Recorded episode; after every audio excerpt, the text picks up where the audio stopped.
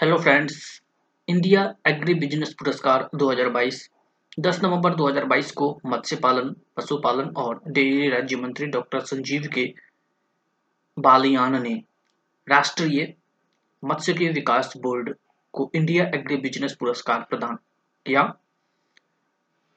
मत्स्य पालन के क्षेत्र में उल्लेखनीय कार्य करने के लिए India chamber of food and agriculture द्वारा एग्रो वर्ल्ड 2022 भारत अंतर्राष्ट्रीय कृषि व्यवसाय तथा प्रौद्योगिकी मेला 2022 का आयोजन 9 से 11 नवंबर 2022 तक नई दिल्ली में।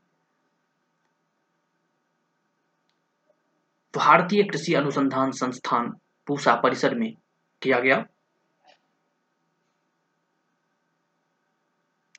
इस आयोजन के हिस्से के रूप में राष्ट्रीय मत्स्य विकास बोर्ड को इंडिया एग्री बिज़नेस पुरस्कार 2022 प्रदान किया गया।